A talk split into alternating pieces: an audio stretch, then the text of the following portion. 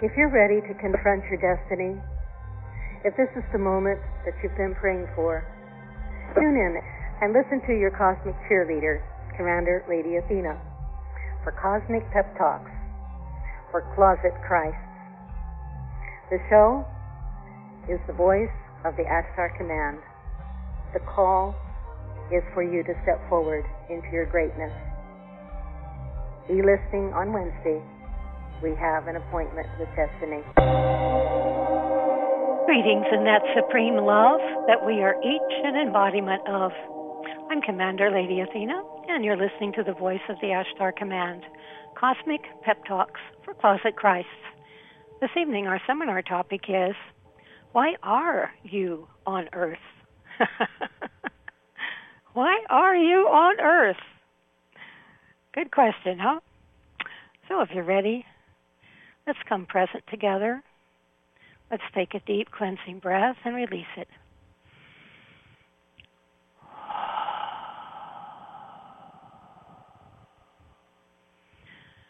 And to give yourself the very best advantage, why don't you ask for the clearing for yourself? That any energies that you have brought up to this moment that no longer serve you, that they could just be released through grace. And we best do that with a breath. Deep breath.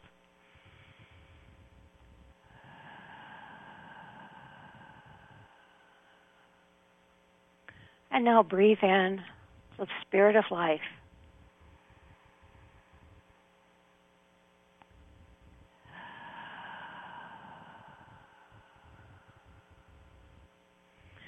And know that that life is the Supreme Spirit that is the love in which we live and move and have our eternal existence. It fills us and we are conduits of it. There is nowhere and no place that you are not in that field of unified oneness and loving. It is that very energy that sustains us. It is that energy that completes and fulfills us. It is that energy that we all seek more of. And the way to get more of it is to be one in sync with it. So let's breathe in again. I like to use the word God, but if you prefer to use the word life, go for it. Take a deep breath and breathe in God. And exhale love. Breathe in God. And exhale love. Breathe in God and exhale love.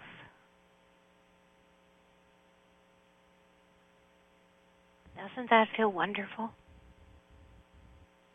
Remember, always ask Spirit, the universe, life, God, whatever you want to call it, for what you need.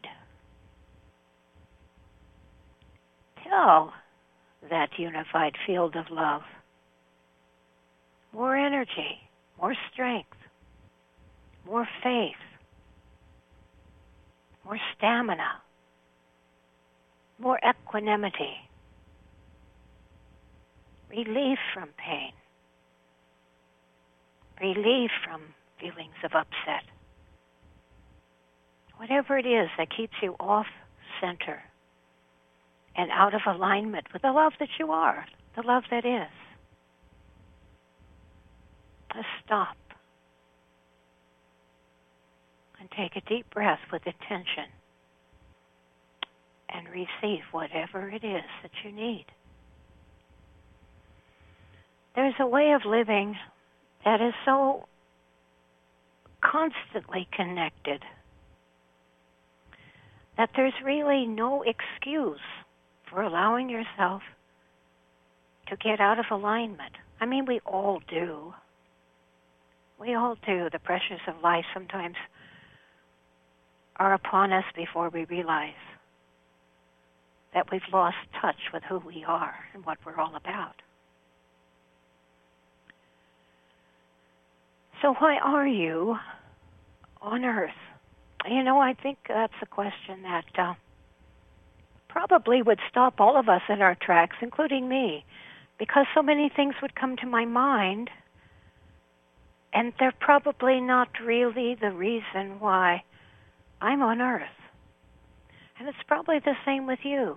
Now, if anyone asked us why are you living where you're living, or why are you doing the job you're doing, or why have you chosen this particular career, you'd have an answer, wouldn't you?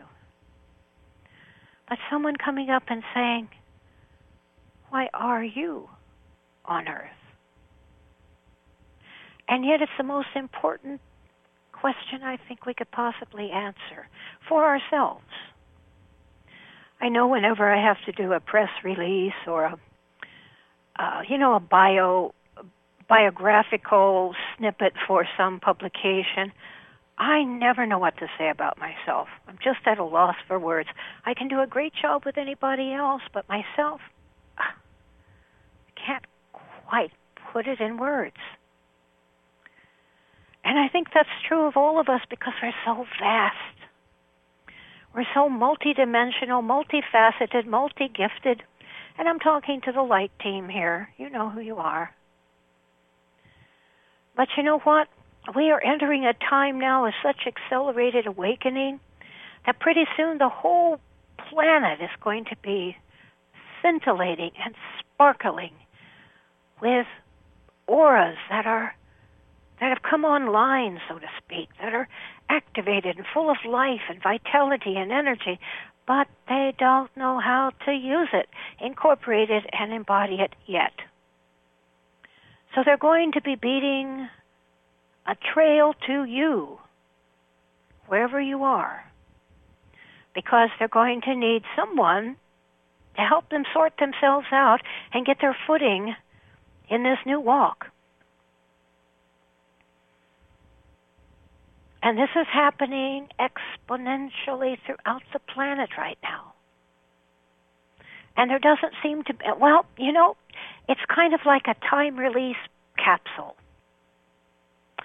Because there's a timing for each soul to awaken and activate. And when that time comes, it doesn't matter where you are, who you are, what you're doing, it's going to happen.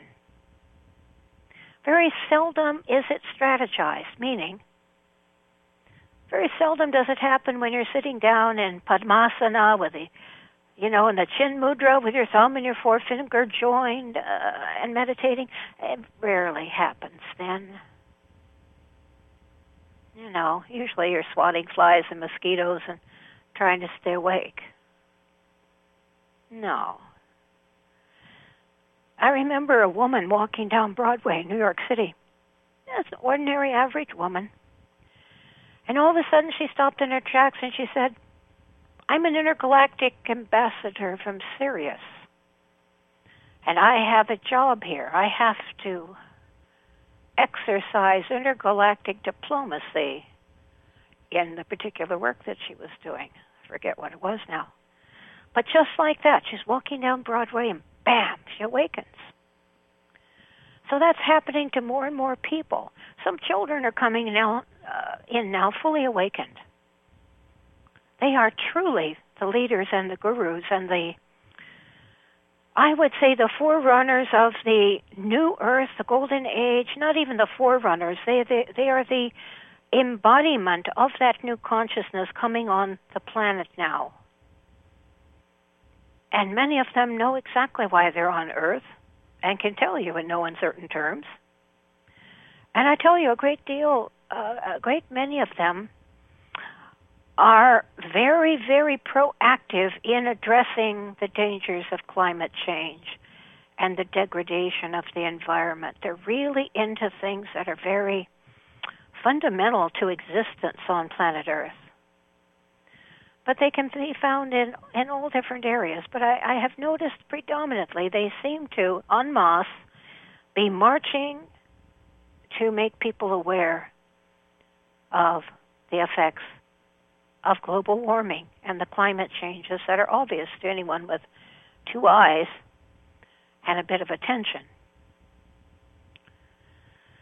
So, anyway, just saying, why are you on Earth?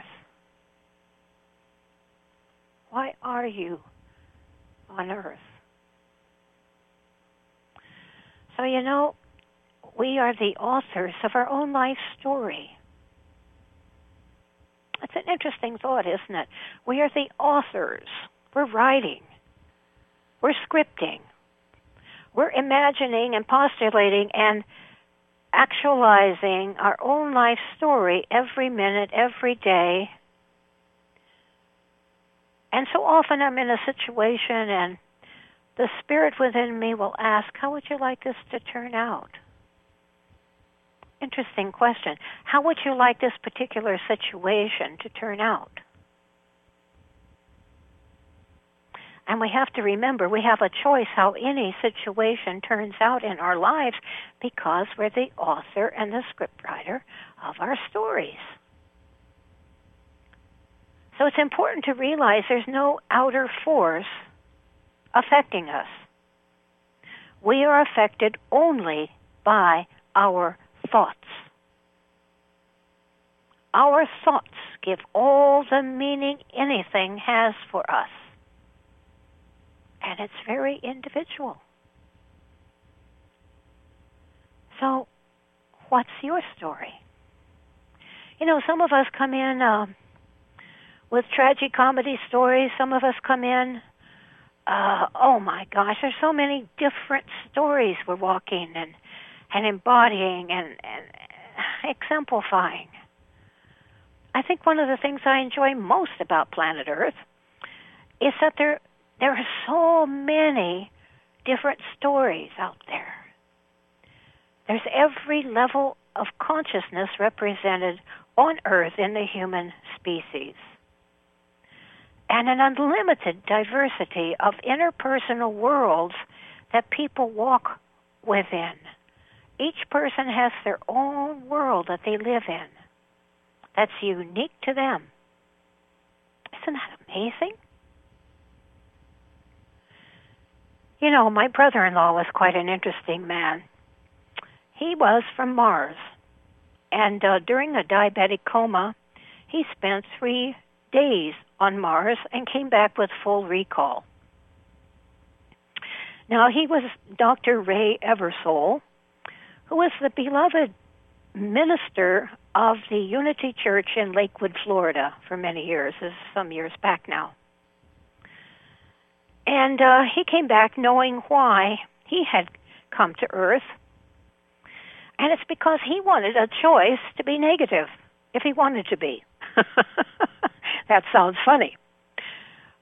But what he came from when he was on Mars he noticed that any kind of uh, negativity, emotional or mental, was considered an aberration of consciousness, something wrong with the consciousness, and it was immediately programmed out of that person.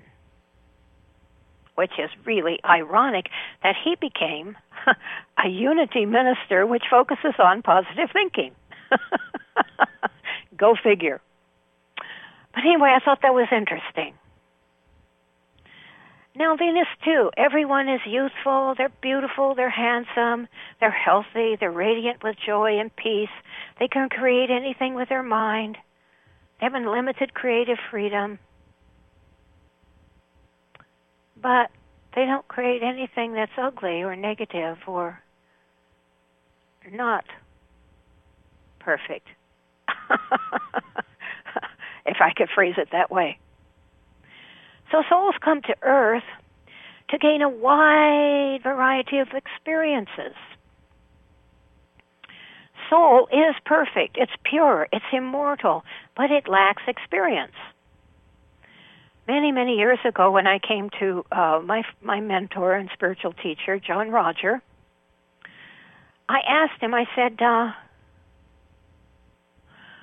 "Why did I come why did I come to Earth? Because he told me I had come from Venus. And I said, well, why did I come to Earth?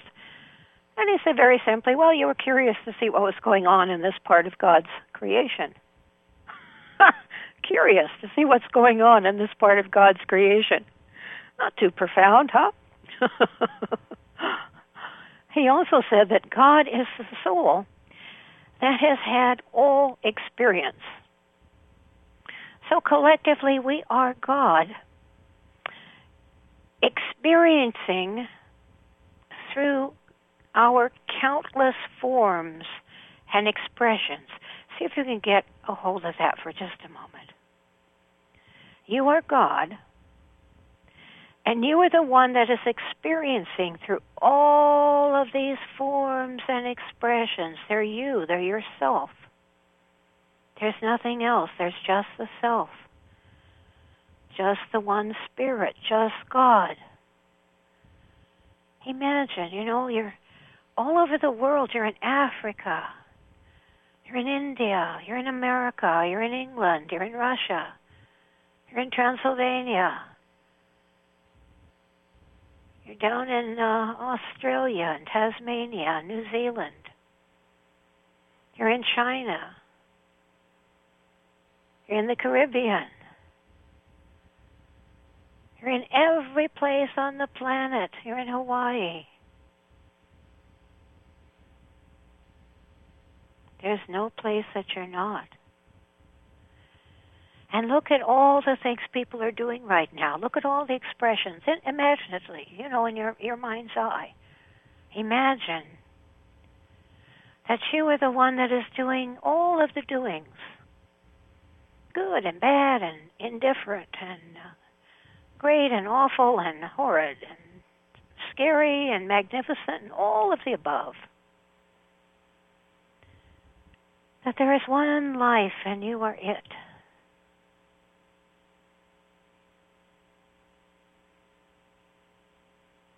And that, beloved, is the absolute truth.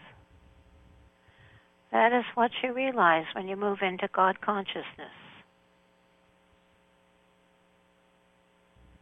You see how that would completely obliterate any sense of envy or jealousy or hatred or dislike, attraction, aversion, even desire. You see why the God realized are free? That's how they experience themselves. That's how Sai Baba, the great avatar, experiences himself. Everyone is his own incarnation. That's God realization. And that's really why we are here on earth. to realize that and nothing else. But in the meantime, we're enjoying being in different expressions, in different forms, in different ways of experiencing life. We're curious. It's the very nature of the soul. Curiosity.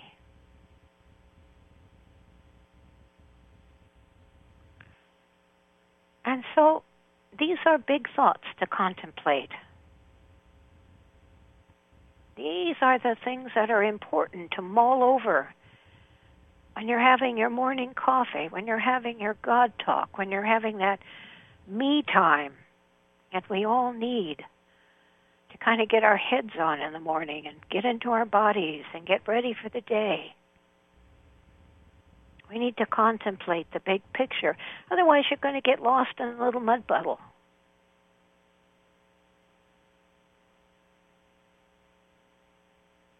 Interesting, huh? G, you are you. That's the real guru. And the other thing is that we learn through mirroring. You know, what you see in another, you're magnifying in yourself. I think the funniest description that Sai Baba has given about an angry person, he said an angry person is like a dog growling and snarling at himself in the mirror.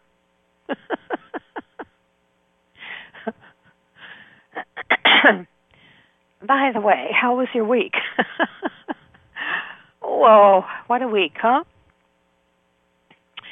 Well, for the most part, I did pretty well. You know, I was, uh, for the most part, I was able to stay present and pleasant and loving and kind until last night when I had a complete uh, dive headfirst into hell, briefly, but it was awful.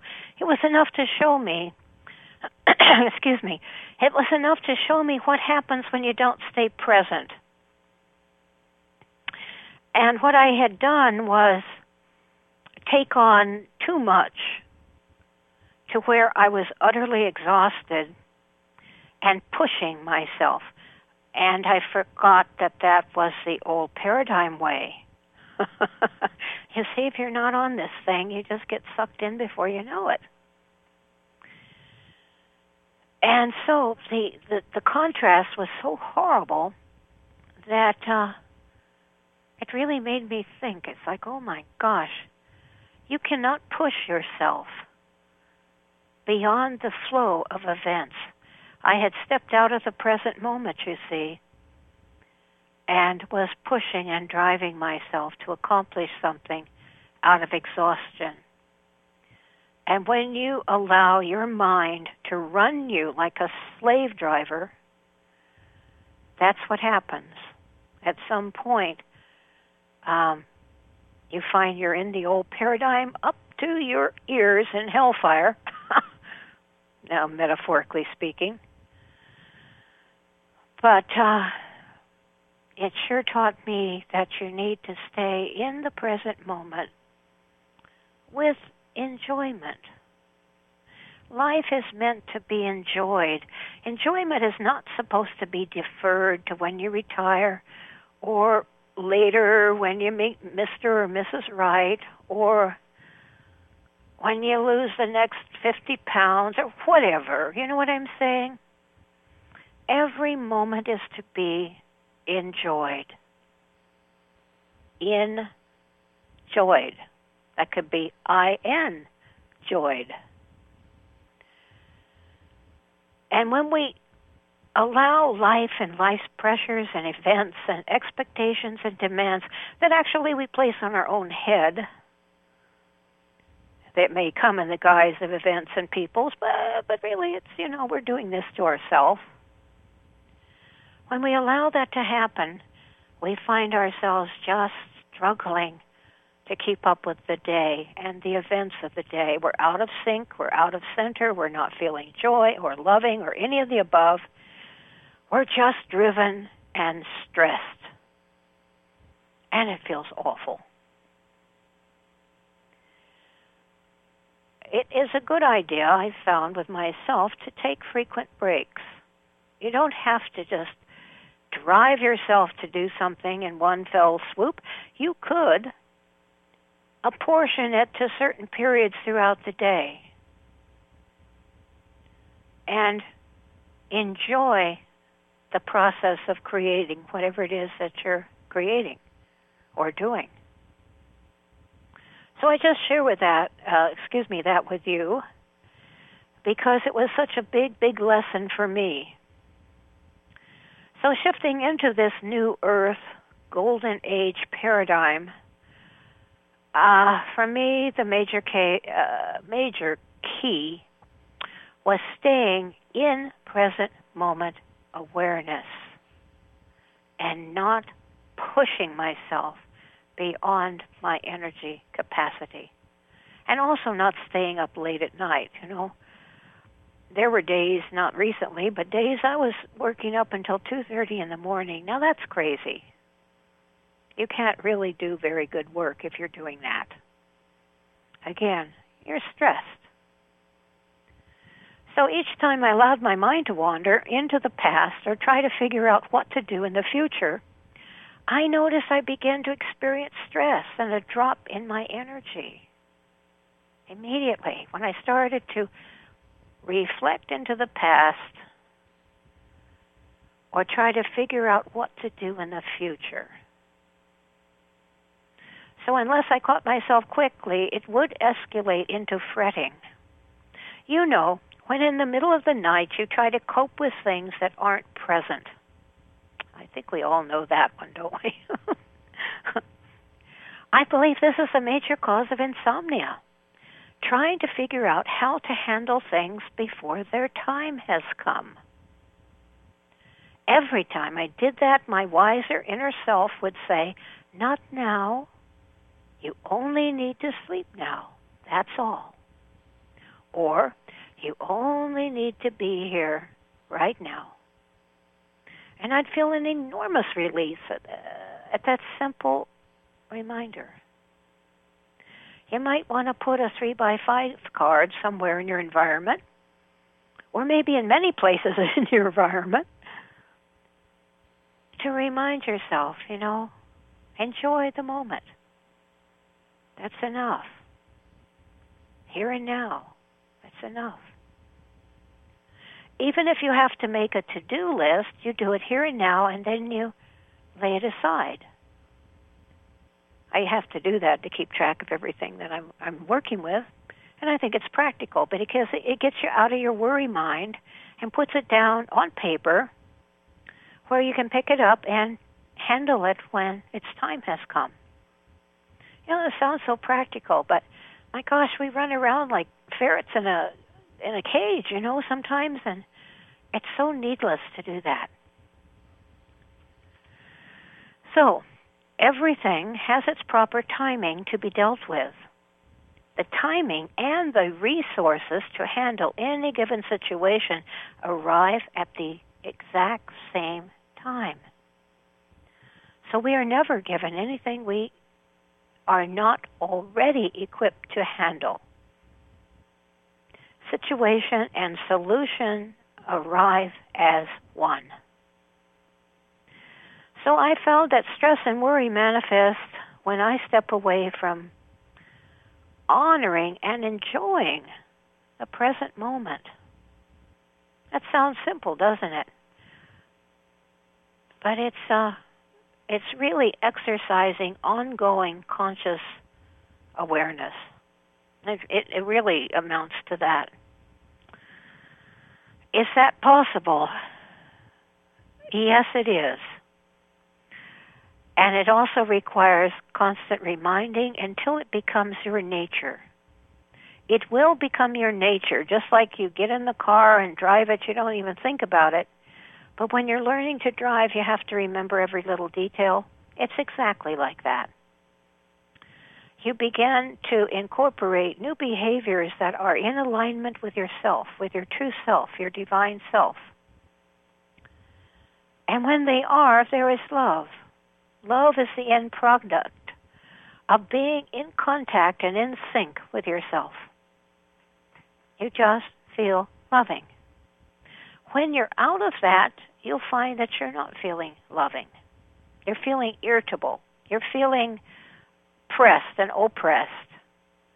And you don't like yourself very much, and the truth be spoken, you don't like your others either. you know, you get gnarly and snappy and, and snarky. And none of us likes to do that and be that way because uh, we all know that we're, um, you know, that's not the way to be.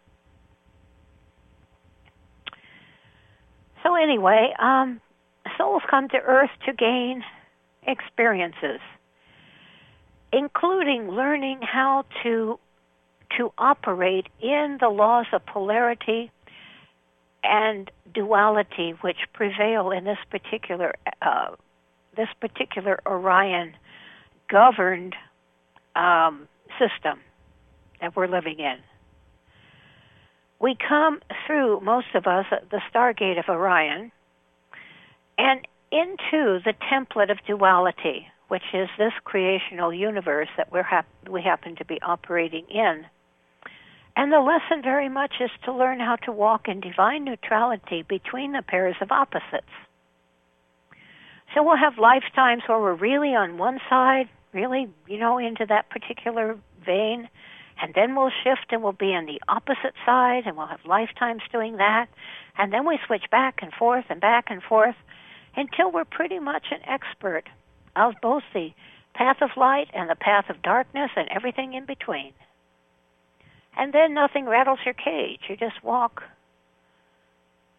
in divine ease in all the worlds. And uh, then you can say you have mastered the template of duality, and then you're able to go and play in some other playground in the vastness of the unlimited creations that really are the playgrounds of the soul.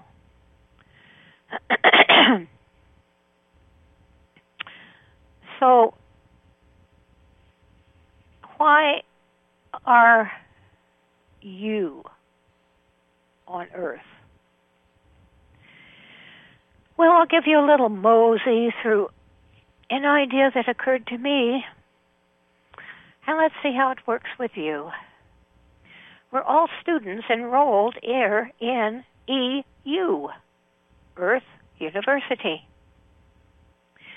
The various masters are the teachers, each specializing in a particular subject. Everyone passes through each of the colleges and each of the classrooms under these masters. That's because we have studied with all of them. And we are well known to every one of the master teachers. Just have tea with this for a moment. All of the masters are aware of you. They are your friends. They are your mentors. Every one of them knows everything about you and loves you. The one that is supervising overall the educational curriculum on this planet is known as the world teacher. The present world teacher was the very first graduate of EU way back in Atlantean times. And he is variously known as the Christ and the Lord Maitreya. And he's known by other names in other world cultures as well. The next world teacher, 2,500 years from now, will be the Master KH, or Kuthumi Lal Singh. Many of you have uh, are very fond of him. He's a, a major teacher for most of us. So you see, there is an ever spiraling upward progression of all souls. Beautiful, don't you think? We're all connected. We're all family. We're all going through the lessons that we have contracted to major in. We're all in various degrees of mastering whatever subject it is we have chosen to focus upon. We are always a student at the level of our learning. We are always a server and a teacher to the ones coming up behind us.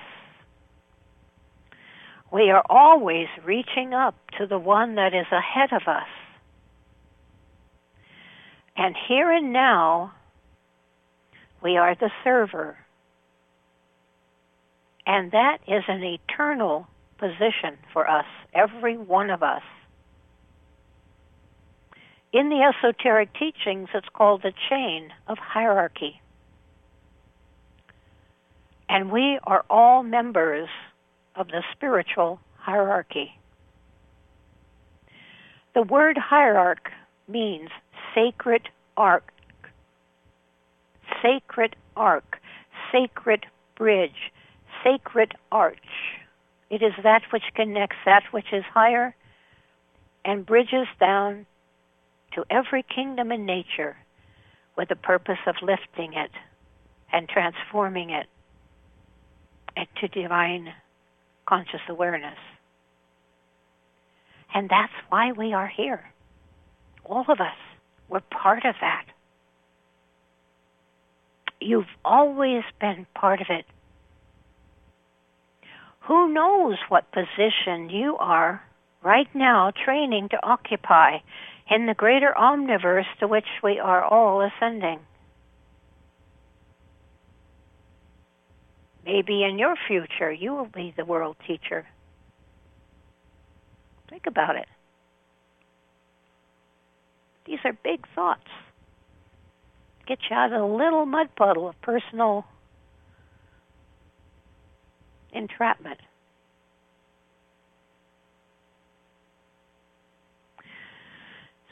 Oh, so, is another question. As a student in EU, what have you chosen as your major? Your minor? You know, using EU as a metaphor for your life.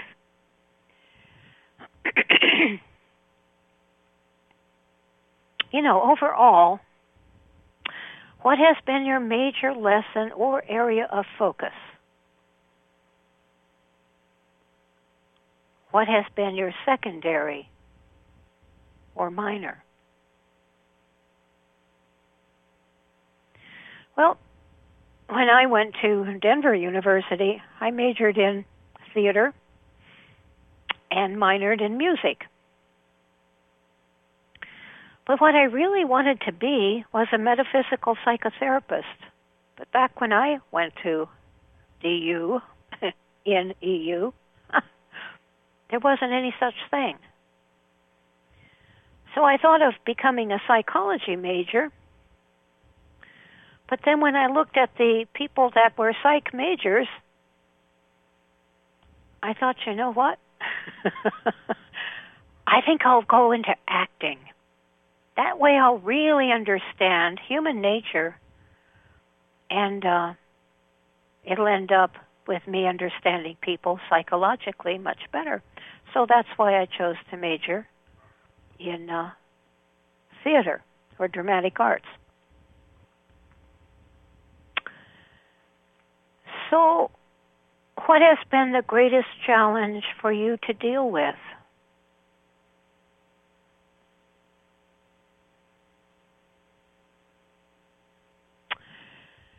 I think for me, the greatest challenge I had to deal with was the feeling of uh, never quite being enough as I was. You know, just presenting myself that it wasn't quite enough and that I had to do something to earn the love of God. Bottom line. Took me a long time to realize that I am enough and that God's love is not based on performance, but on identity. And I am created and indwelt by that one God. And love just because. God loves all of its creation, and God is love. I think a lot of us have that lonely feeling of being abandoned and not quite matching up to what we feel God or the world or our loved ones expect of us. And I think for a large number of people, that's our greatest challenge. To realize that we are enough just because we exist and because of who and what we are as one with God, we don't have to add anything onto that. Our worth has already been established by God, by relationship with God, by the fact that we are an emanation of God. So you just might want to have some tea with that thought. What has been the greatest challenge for me to deal with in this life?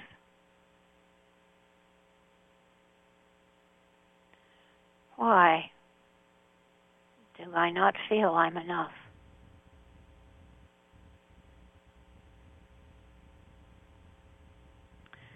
Another question What challenge or lesson keeps showing up in your life over and over?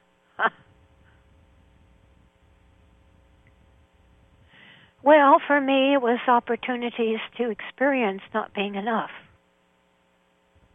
not feeling wanted, feeling like I had to be better.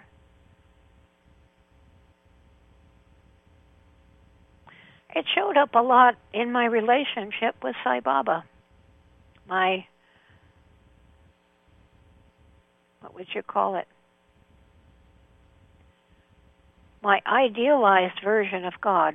I guess it's to be the most accurate way to describe my relationship with Sai Baba. The minute I saw him, I felt like I had come out of him, like a ray of light comes out of the sun. A very, very distinct feeling that I had emanated out of him.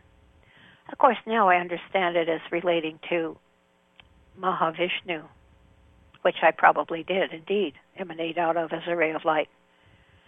But that was my visceral and direct experience the moment I saw him. I came out of him. And I never felt like I could be the ideal devotee. I was always doing something that wasn't quite devotee like. you know what I mean? Didn't quite match up. Couldn't quite be that, you know, bhakta devotee. And one day he symbolically kicked my butt. he told me to stop it. That he made me exactly as I am, with the faults I have, so that I'd have something to occupy my time in my spare time, and whittle down the ego.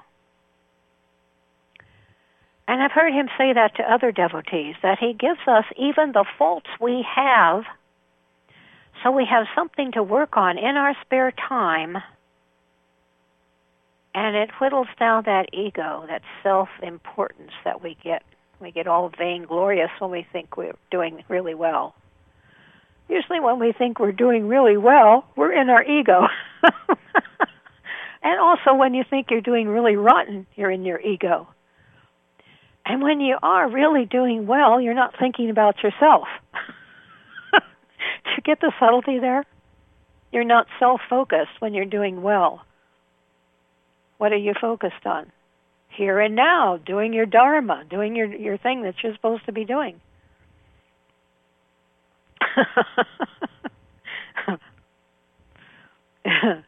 Good talk, huh? I mean, you know, we just have to sometimes just lay it out there and, and look at what it is as it is and uh, have a good laugh because we're all, you know, doing the same dance, just slightly different styles, but basically it's the same dance.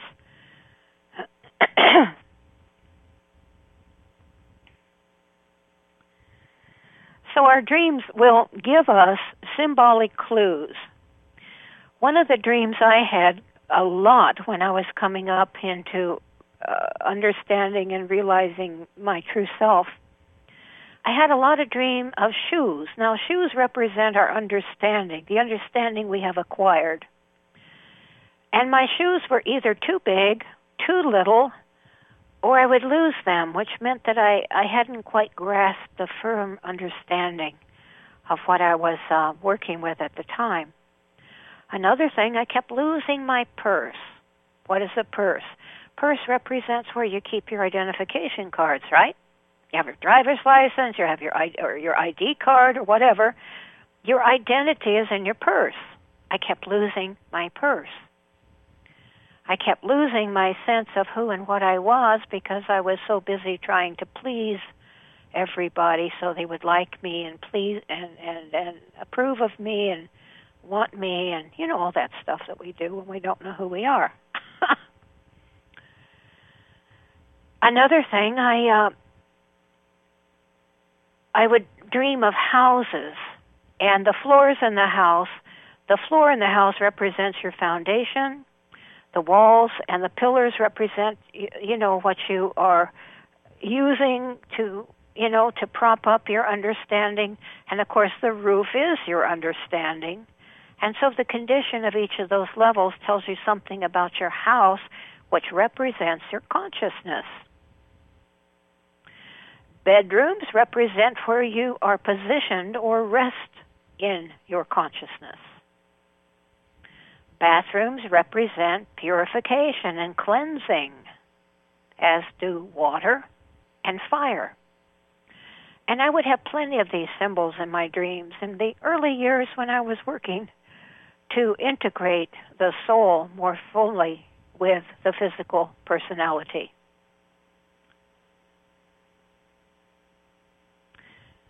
So I think if the truth be known, the thing that we're the most interested in in the whole world is ourself. And we should be. If the goal is self-realization, then we should be interested in finding out who we are and why we're here. You know, I think by example, every one of us is in some manner attempting to define their identity. You know, DNA kits are very popular right now. Online personality quizzes are very popular. And we're all trying to sort ourselves out. But to know God, you have to know the self. Because the self that you are, God, and the true guru are one and the same. They're identical. They're not different. God, self, guru, one and the same. Or you could say inner master, same thing. Or Holy Spirit, same thing. So often people will start with um, their genetics or genealogy. We have all of these things now where we can uh, trace our ancestry, our bloodlines, you know, the cultures we've been connected to. Or others will go into their birth sign and astrological charts. Some may try past life regression or consult psychics or numerologists or palm readers or someone with an attempt uh, to, to try to decode the mystery of their own existence. By the way, if you want to attract in a nanosecond a whole group of people around you, the next time you're in a restaurant, take your companion's hand and begin to point out things on their palm I guarantee you, within a few minutes, you're going to have other people come up to the table and say, Could you look at my palm? I've done this. It's so funny. You'll be the most popular person in the restaurant.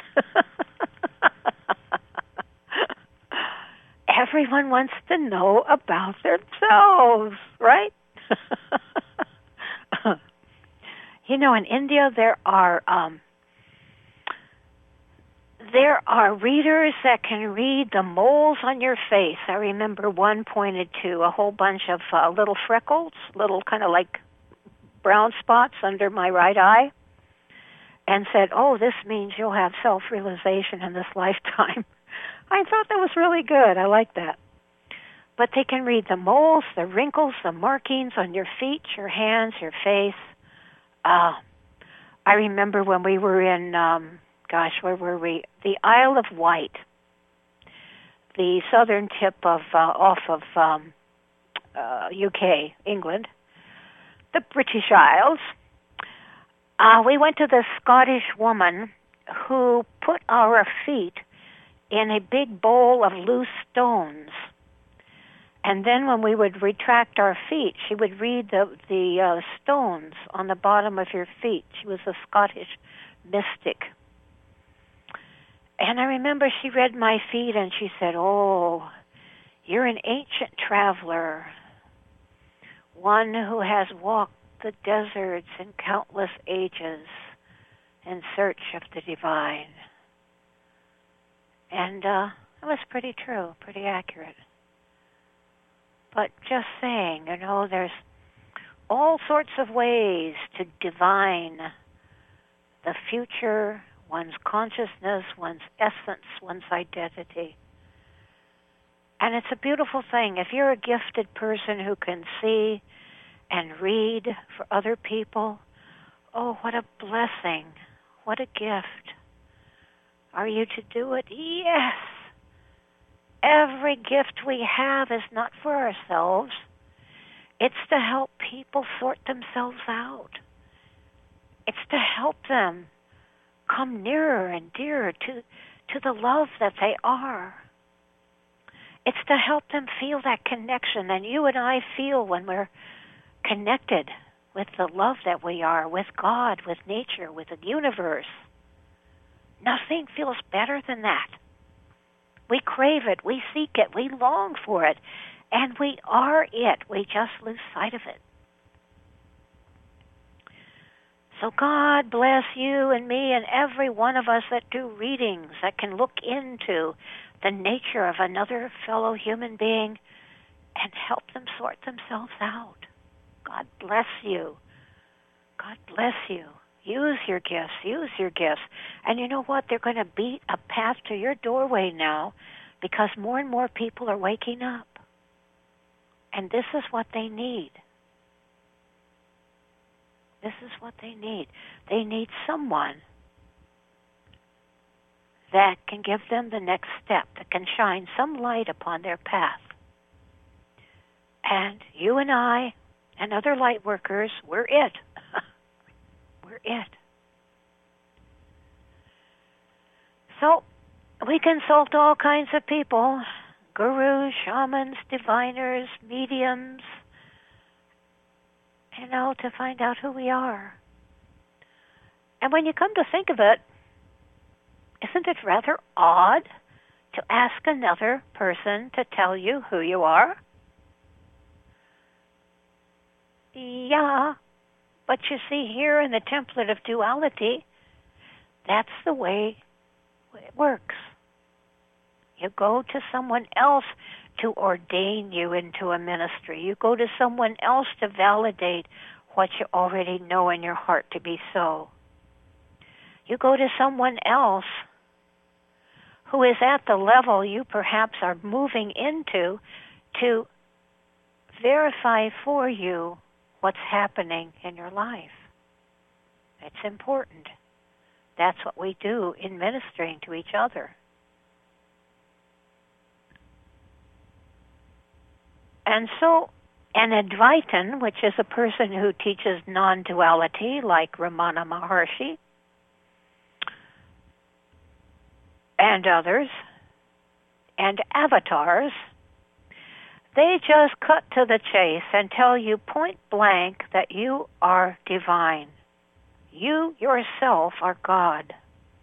You are an emanation of the Supreme Spirit, the one Supreme Spirit they all say the same thing. So it can save a lot of time if it's in your your divine destiny to simply go to one who is self-realized. For only one who has realized their true divine self can recognize that in you. And the way the divine flow arranges it is that when, you know, the old saying, when you are ready, the master appears. When you are ready, that book is laid in your hands. When you are ready, that next way shower that will show you where you have to go next will appear. So the recognition is both validating and encouraging but at the same time, the realization must be direct and personal through your own effort of self inquiry. In Sanskrit, that's called vicharana.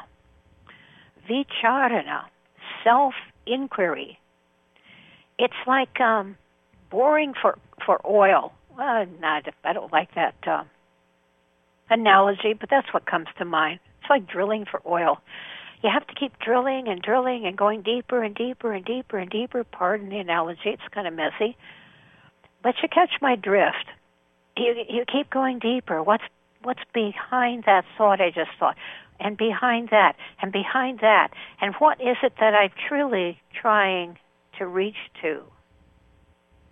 You know, you keep going to the underlying motive and impetus that keeps teasing you, but you know, unless you really get into it and keep drilling and deeper and deeper and deeper, you'll just live a surface life. You have to dive deep, pardon the analogy, if you want to get the pearls. It's just so true. You have to put in the earnestness, I would say, the earnest effort to know the self, which in knowing the self you will know God and everything else. And the most important thing is that you will step free of your own self condemnation, judgment, all of the things that we accuse ourselves of. The blame and the shame and the guilt and the the horrible past that we drag along like a dead fish. You know, you can let all of that go and have a perfectly peaceful, beautiful, uncluttered life, a serene mind, a joyful heart.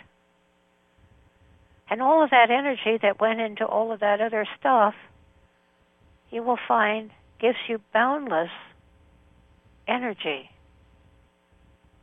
so interesting watching someone operate that is an ever filling, an ever refilling fount of divine energy, like um, Braco, the Cro- Croatian gazer. You know, he gazes for thousands and thousands and thousands of people every single day. And he never feels any strain, any effort. He doesn't get tired. Interesting. Same with Sai Baba. Same with Amaji. The last time I went to see Amaji, the hugging saint, my my ticket for a hug was six hundred and thirty five, I think. She sits there sometimes all day and all night until everyone is hugged. Now, not everyone has that gift. You know, not everyone has that dharma. But the gift and the equipping and anointing to exercise that gift come at the same time. So don't get down on your case if that's not your particular energy flow. Some of us have very delicate energy. We're barely maybe able to handle a handful of people. It, it's different with every single person. So, beloveds, always win in your story. Always be the hero and heroine in your own story. Because you are the scriptwriter. So, how would you like the story to end? You're the one with the pen in your hand. And what is the pen? Metaphorically speaking, it is your thoughts and your intention. So make it beautiful. If you want. You know, you can write a horror story or a tragic story or whatever. It's still going to be wonderful because it's your story. But to enjoy it you might want to lighten it up just a tad so you can savor the sweetness of your own existence. And that's when it's really wonderful when you can roll in your essence like a cat rolls in catnip. Then you've got it when your own presence is your favorite company to hang out with, when you so enjoy being with yourself, oh, no company is better. And I like Sai Baba's way of phrasing it. He said, When I am with women, I'm a woman. When I am with children, I'm a child. But when I'm alone, I am God. And so are we. So I hope this has been helpful. Needless to say, or maybe it is very important to say, that Ashtar and I love each one of you with all of our hearts. And we're so proud of you. You're, you know, you're just pulling this whole collective consciousness through into the new paradigm and up into the new earth frequency and the golden age. And we just bless you with all that is within us, along with all of the members of the Ashtar Galactic Command. We are your brothers and sisters, and our eyes, are, our protection, and our love are always with you and upon you. So let's go out chanting Ani-Hu. Deep breath. On